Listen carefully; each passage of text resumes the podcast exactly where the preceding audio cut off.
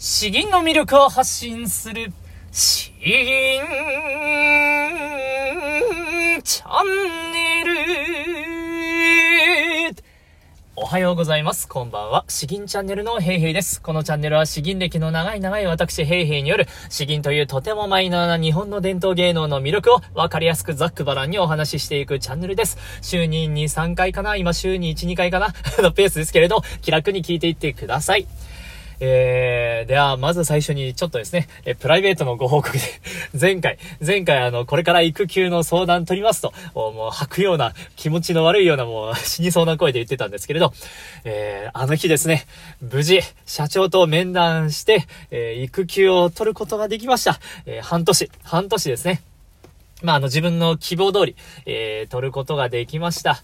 いやー、本当に良かった。10月ぐらいからかな ?10 月ぐらいから半年間、えー、取って育休に専念したいと思います。まあ、その時もですね、うん、時間に余裕があったら、詩吟の方ももちろんやっていこうとは思っていますけれど。いやー、本当に、本当に良かった。えー あまりに僕が、あの、決意を、本当に覚悟した目で、えー、向かったからですかね。えー、まあ、向こうも観念したようなことだったんですけれど、いや、もう僕の心の使いがもう本当に、これダメだったら会社辞めるかなぐらいの、本当それぐらいの覚悟だったんで、いやー、本当に良かった。ということです。はい。えー、あとはですね、もう一個。えー、ちょっと僕が今、引っ越しが迫っていてですね、えー、ネット詩吟教室に通っていただいている方、合計4名いらっしゃるんですけど、今若干多分返信が遅れてしまってたり、えすぐできなかったりします。来週きついかな、再来週ならできるかもなというところであるんですけれど、えすいません、と。ではでは、え今日本題に入りたいと思います。えまあ先日ですね、先日僕もあの、久しぶりに詩吟の大会に行ってきたんですよ。で、まあ、もちろん、そこそこちゃんと、えー えー、ちゃんと表彰いただいたんですけれども、えー、僕もですね、あんまり大会にたくさん出て、最近になって大人になってからあんまり出てはいなかったんで、えちょっと気づいたところ、え詩吟の大会で、詩吟の大会で、えいい成績を収めるためにすべきこと、3つというような感じでお話ししたいと思います。では、まあ、早速結論からいきますね。1つ目。大会の1、2週間前からは毎日練習すること。えー、ですね。で、2つ目。2つ目は何にしよっかな。2つ目は、あー、し、違うな。2つ目今ド忘れしたぞ。2つ目、2つ目。3つ目からいこうか。えー、3つ目はですね、大会本番は必ず録音しておくこと。自分の銀を必ず録音しておくこと。ですね。で、あ、そうだ。二つ目。二つ目は、えー、緊張を受け入れることですね。緊張を受け入れること。うん。だから、えっ、ー、と、一つ目は、大会の1、2週間前は、毎日声を出すということ、練習すること。二つ目は、もう、大会本番目の前ですね。緊張を受け入れること。そして三つ目、この大会本番の自分の銀を必ず録音しておくこと。えー、この話でしていきたいと思います。では、まず一つ目ですね。えー大会の1、2週間前は毎日練習すること。これあの、やってるよっていう方はまあ正直あんまり問題ないんですけれども、僕はですね、まあ、発生してるとはいえですよ。結構あの、がっつり真剣に集中して、1、2回やったらもう、ゼハするような、そういう銀をですね、えー、あんまり大会に向けてこれだけっていうのを最近やってなかったんですよ。えー、でもですね、やはり大会の1週間前、今回僕、だいたい1週間前から 本腰入れたの。伴奏、伴奏違ってるのも気づいたの2日前だったんで、だいぶやばいんですけど、そう。えー、そう、1、2週間前から、えー、毎日練習すること。これはですね、なぜかというと、まず一つは、あの、詩文を完璧に覚える。えー、これがありますね。えー、詩文を完璧に覚えずして、えー、審査員に聞きやすい銀を届けられることなんてできないんですよ。えー、詩文を見ている時点で、えー、詩文を覚える、覚えているのを発表します以上のことは、正直、あの、出せないです。だから厳しいことを言うようですが、もうあの、これはもう無意識的に出せるぐらいまで、えー、覚えるべきなので、そういった意味で、もうあの、暗記した状態で、1、2週間前からもできるようにしておかないないといけないということですね。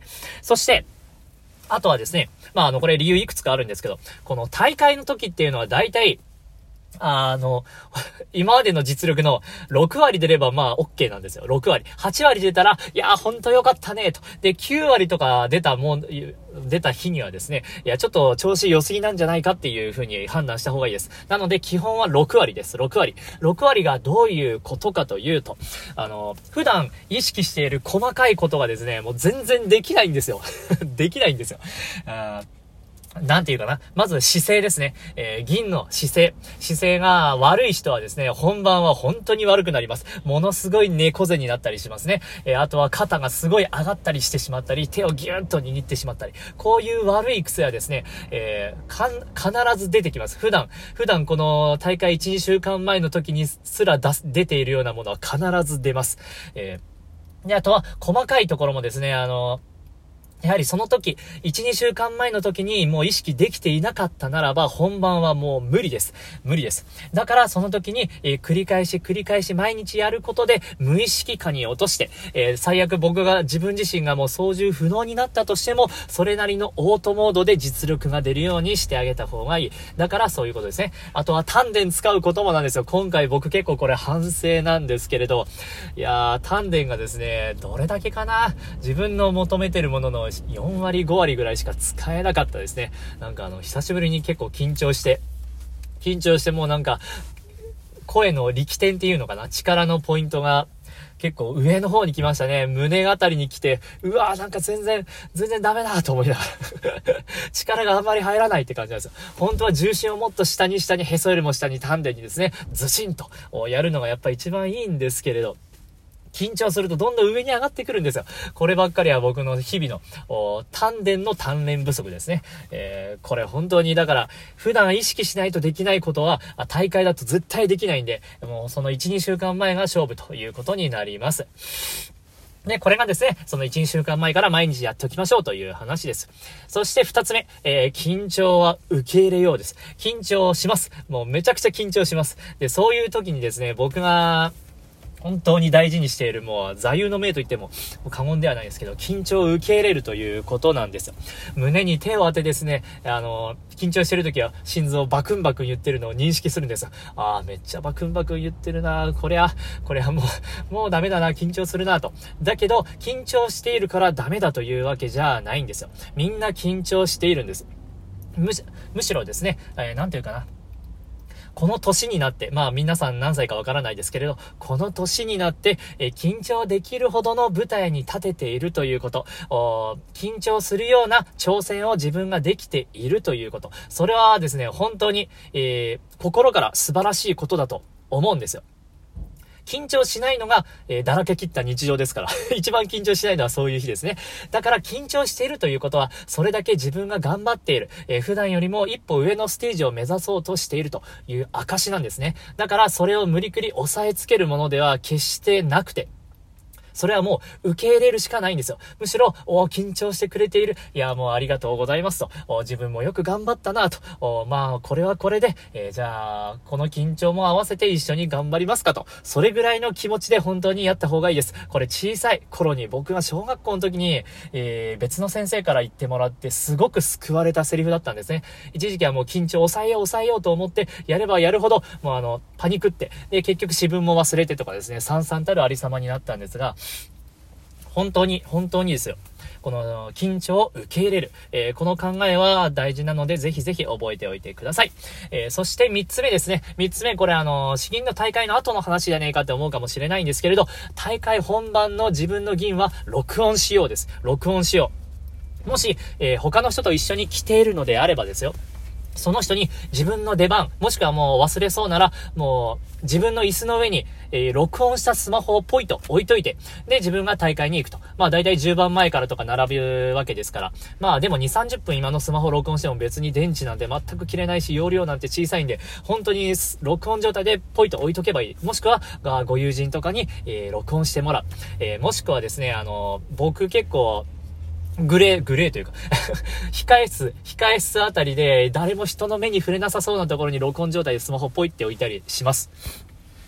まあ、本当取られないようにだけ絶対気をつけてくださいね。僕結構治安はいいかなと思ってるんで、本当に大丈夫そうなところを探し当ててやってるんですけれど、それほどまでにやっているのはなぜかというとですね、あの、本番の詩吟こそ録音すべきなんですよ。本当に。本番の詩吟こそ録音すべきな。これ大事なんだ 2, 2回も3回も言いますよ。この時こそが本当の実力なんです。実力が出せなかったというよりはですね、その時こそが実力で、えー、その時が一番洗いざらい出ているところだから、それを聞いて反省しないといけないんですよ。いや、マイクが遠かったかなとか、いや、ここ全然練習したのにできなかったなとか、あ自分はできたと思っているのに全然うまくできてないとか、そういったのがわかるのがですね、えー、やはり録音なんですよ。自分の議を客観的に聞くというのは大事なんですけれども、この本当の本番において録音を聞くというのが一一番重要です。正直これを書かしていては意味がないぐらいに、この録音が大事です。で、それを繰り返し聞いて、そこを意識しようということが大事なんですね。なので、えー、これから大会がある人はですね、えー、必ず録音するようにしてください。ということで今日はちょっと熱く語っちゃい、語っちゃいました。語っちゃいましたが。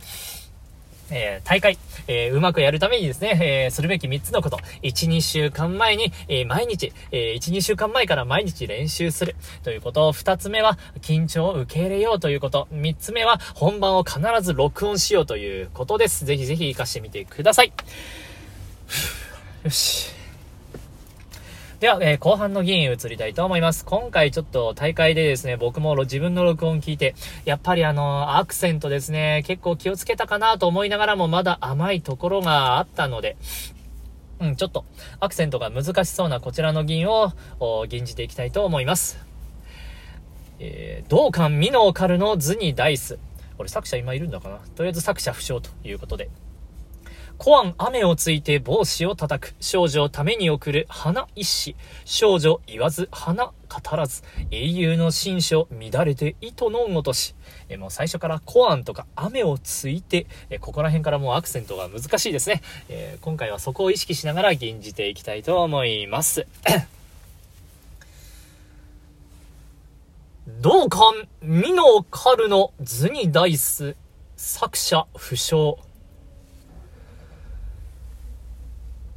おん、雨をついて、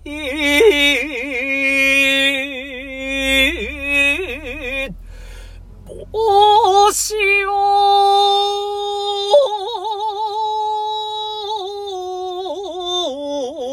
叩く。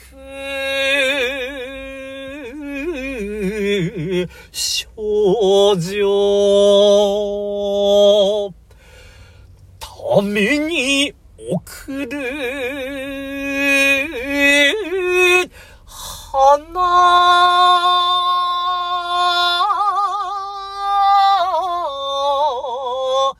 石少女言わず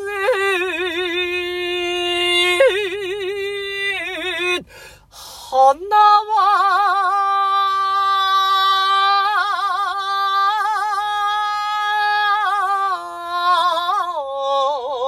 語らず英雄の新書乱れて糸の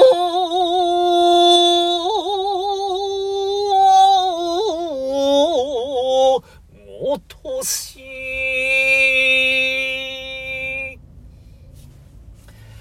えー、アクセントどうでしょうか？自分の出来としては85点、3点。そんぐらいかな？いや、でも、うん。やはりあの、アクセント丁寧にやるとですね、やっぱ自分が丁寧に、えー、より、うん、丁寧に吟じようとするんで、自然と気持ちが入ってくるというのはありますね。いや今日はちょっと喋りすぎましたけれども、えー、なんとか色々とスムーズに今進んできているんで、引き続き頑張りたいと思います。では今日はここまで詩吟の魅力を発信する詩吟チャンネルどうもありがとうございました。バイバイ